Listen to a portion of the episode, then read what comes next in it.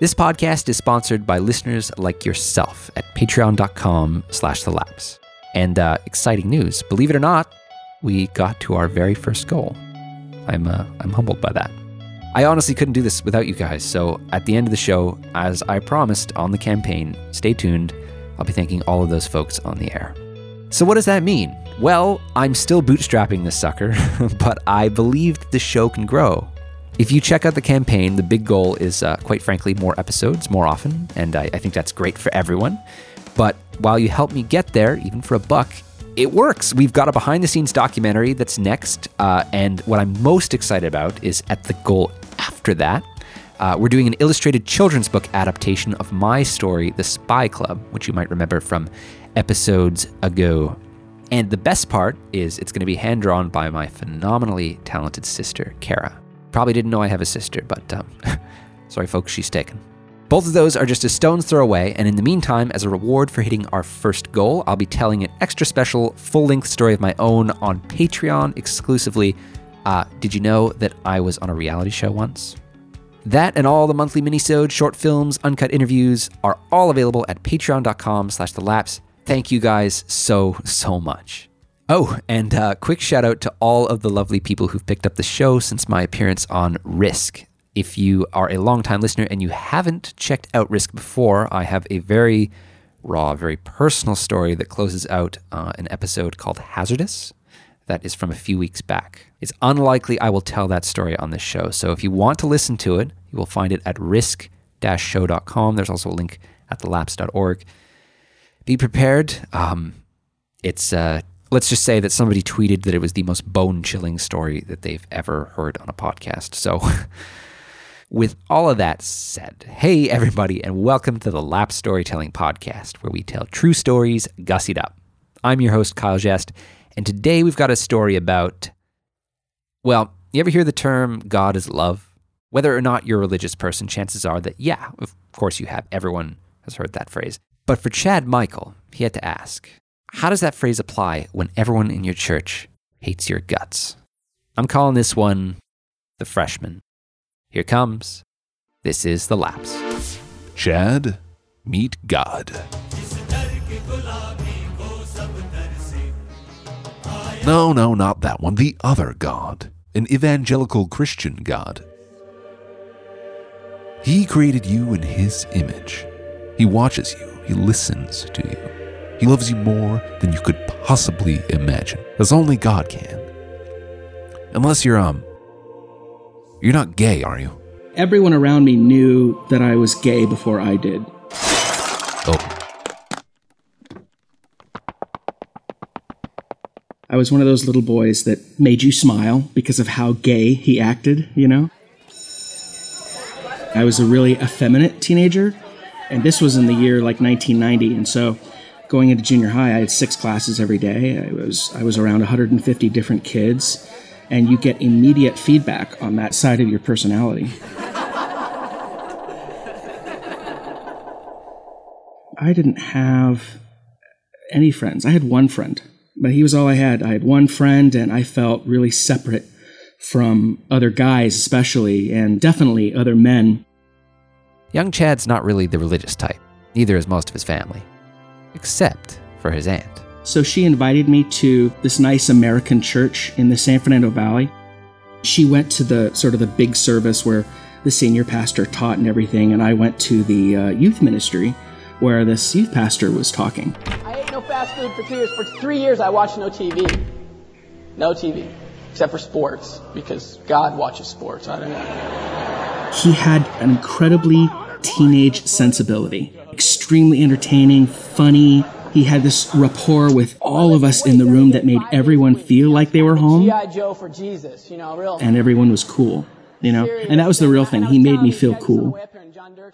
The kingdom of God turns out to be a lot more welcoming than junior high.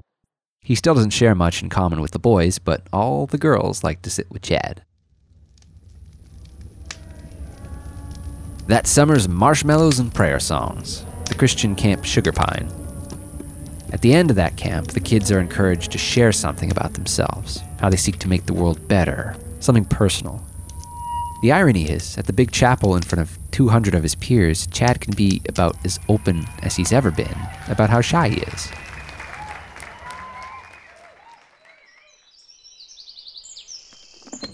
Chad packs his things for the end of camp. When he looks up, a new face peers back at him. Blonde hair, blue eyes, and he fell right into my love map. Hey, says the boy. What you said last night in front of everybody. I thought that was really brave. He felt, I think, the same insecurities that I did, except he was like totally masculine, you know? There was just sort of this instant connection, which uh, up until that point, it might not sound remarkable, but in my 13 years of life, I had never had an emotional connection with another male before in that way. I was just happy to be connecting with a, a new person. Every time that we had Wednesday night youth ministry, we'd sit in the back together and just kind of feel like we were a part of this greater community. But I think really, as time went on, I was just going just to hang out with him. As Chad and his friend, who he's calling the freshman, transition into high school, so too are they asked to join the high school ministry. That means big church. Had about 5,000 people a service. It was a, it was a much different experience, and you know there was no intimacy. The freshman and I sat together, like to huddle together, not get lost in this expanse of people. But it was in that sanctuary every Sunday that I started hearing that for the first time. Child just came out about this thing called homosexuality. To be a homosexual, what do I do? That becomes an issue for confrontation of the sternest and strongest kind. It was this sort of disgusting thing, this sort of sin against nature. Not only a moral error, but it was actually something that carried a lot of, and should carry a lot of shame with it. You tell the church I thought they were right. And if there's still no repentance, then there's a public putting out of the church of that person who professes to be a Christian. That's how you deal with it. They use words like, you know, Jesus and God, and so I just assumed that they knew what they were talking about. Gayness was wrong. Talk about cognitive dissonance. I mean, at the same time, I was developing this these really intense feelings for this guy next to me. We were going to be friends forever maybe I just kind of assumed it was like the Holy Spirit or something. I mean, I don't know. I, but I know that it was a, it was a very innocent um, love. I just knew that I loved being with him and I wanted to be with him all the time. And they are, at least when they're in church. When they're not in church, they're on the phone. It's like they're inseparable even when they're separate. For the next year and a half, things kind of just stay the course. And then, one Sunday church evening, we were just having this really sort of deep conversation, talking, talking at length about our feelings. And I just had this impulse to tell him that I loved him. And so I just just came out. I just said, I, I love, love you. I could not have been more unprepared for the reaction, the look in his eyes. Like, that kind of look that your grandmother gives you that's like, you know, you're going to hell unless you do a 180 and quick. Changed everything almost instantly. He had been raised in that church environment where homosexuality was preached against. He had been raised in that all of his life. Compounded, he was a straight guy. but He was not gay at all it ended this like beautiful friendship that I had with him.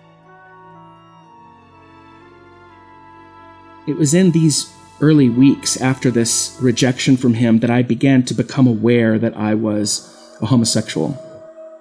Just like steeped in shame, a freak, you know, like I had this sort of invisible scarlet letter that everyone knew about because they could see it in my behavior and they probably got told about it from the freshmen. I just felt like I was dying inside. Like I hated myself. I didn't have anybody who liked me on the outside. I felt like I didn't have a home anymore.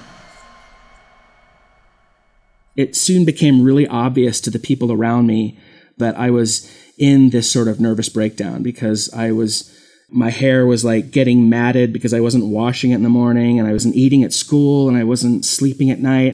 the senior pastor taught that if you were depressed as a Christian, you had some major sin in your life that you needed to repent of because depression was a sign of disobedience.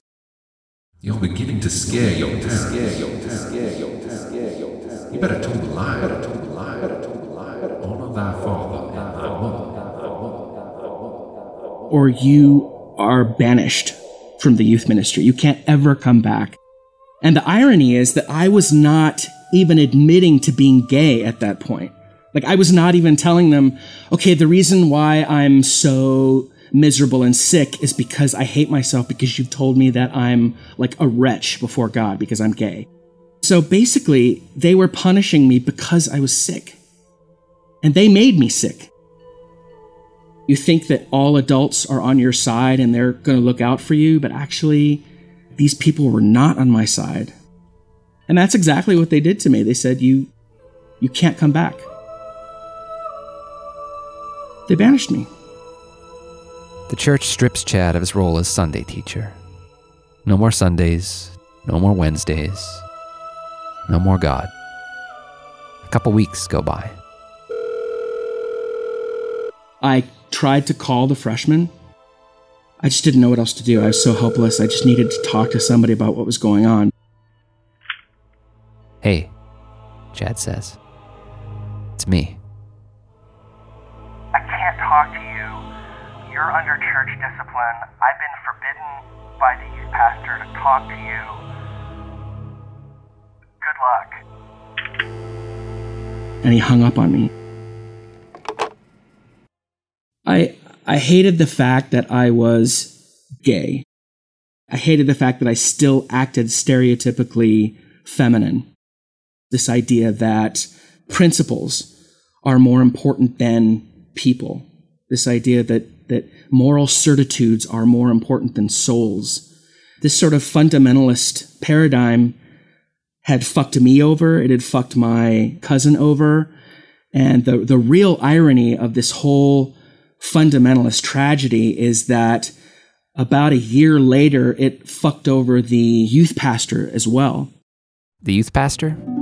He develops feelings for his secretary. Nothing major, certainly nothing sexual, unless you consider shared lunches tantamount to an affair. And actually, privately, they choose to end their little outings. When the church gets wind that it ever happened, he too is fired. I never recovered from the, the self loathing, I think. And all my mom could do was to hire a therapist who was gay and was gifted in teenage trauma, a guy for me to just talk to. Years go by. A lot of years. By 2010, it's been so long that Chad's mother passes on. He's lived without the church for decades now. I felt like I didn't belong anywhere. It's like the fundamentalist church could drive God from me, but it couldn't drive the longing for home.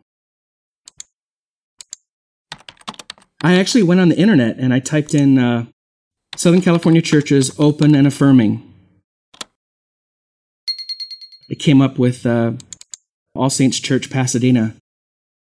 Jesus did not say, I, if I be lifted up, will draw some. Huh? Huh?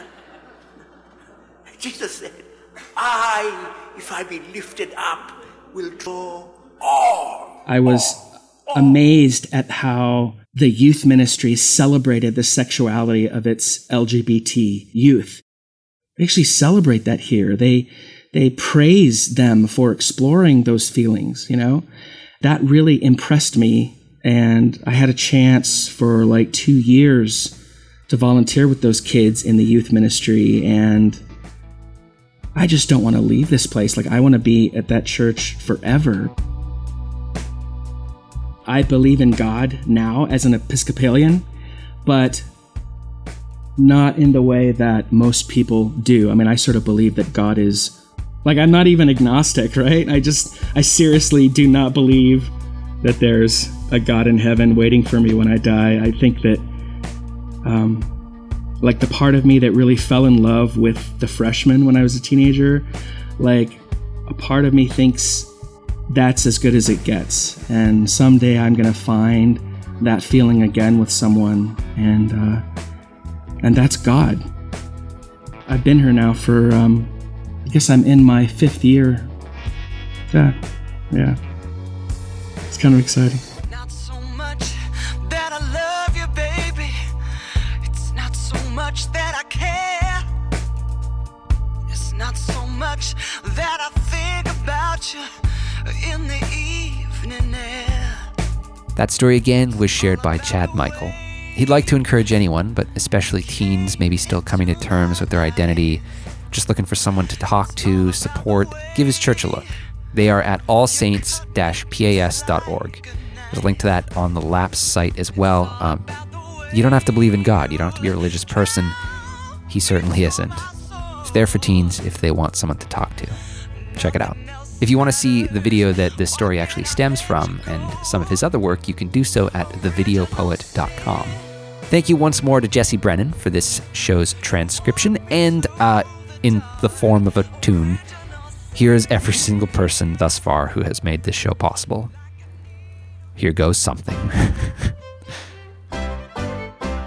Kathy Kearns, Jeffrey Garain, Judy B. Desdemona, Bendini, Emily Milling, Sean Michael Hayes, Hokey Alex Cahey, Nathan Stevens, Claire Brennan, Emily Brown, Anastasia K.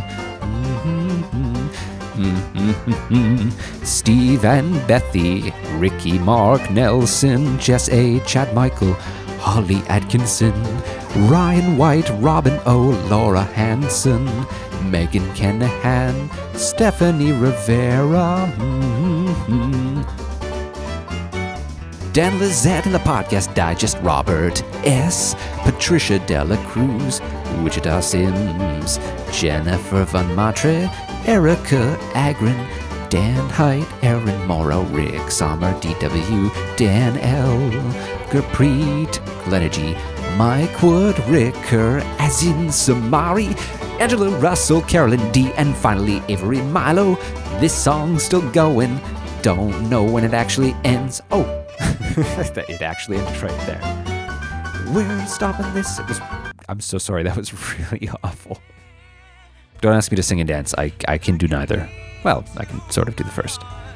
Um, thank you all so, so much. If you'd like to support my little show, you can do so at patreon.com slash the lapse. My name is Kyle Jest, and this was The Lapse. Thank you so much for listening.